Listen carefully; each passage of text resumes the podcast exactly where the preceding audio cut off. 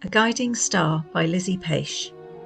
Day 10 Turned Upside Down. At what was probably the tenth inn Mary and Joseph had tried, the innkeeper took pity on them. Well, there is the stable, he said. His candle threw monstrous shadows of animals against the rough timber walls. The stench of dung was strong but familiar and there was a patch of clean straw in one corner. A pile of rusty nails lay half hidden by a pile of dung. The warmth from the livestock on this cold night was palpable.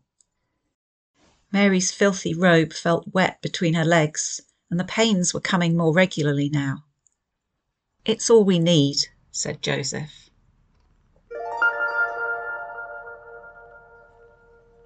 What happened that night in Bethlehem? Or maybe that isn't what matters.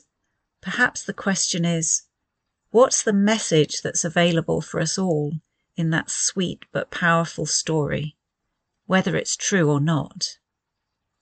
If that tiny baby represents something for us all, what is it? Everything we consider to be the usual order of things, how we think the world works, what we think is important, what we think we need, is turned completely upside down in the spiritual dimension. Grandeur, visibility, recognition, wealth, and comfort are entirely absent from this story. Instead, it is with simplicity, darkness, humility, acceptance, and inconspicuousness that the world is changed in a way no one expects.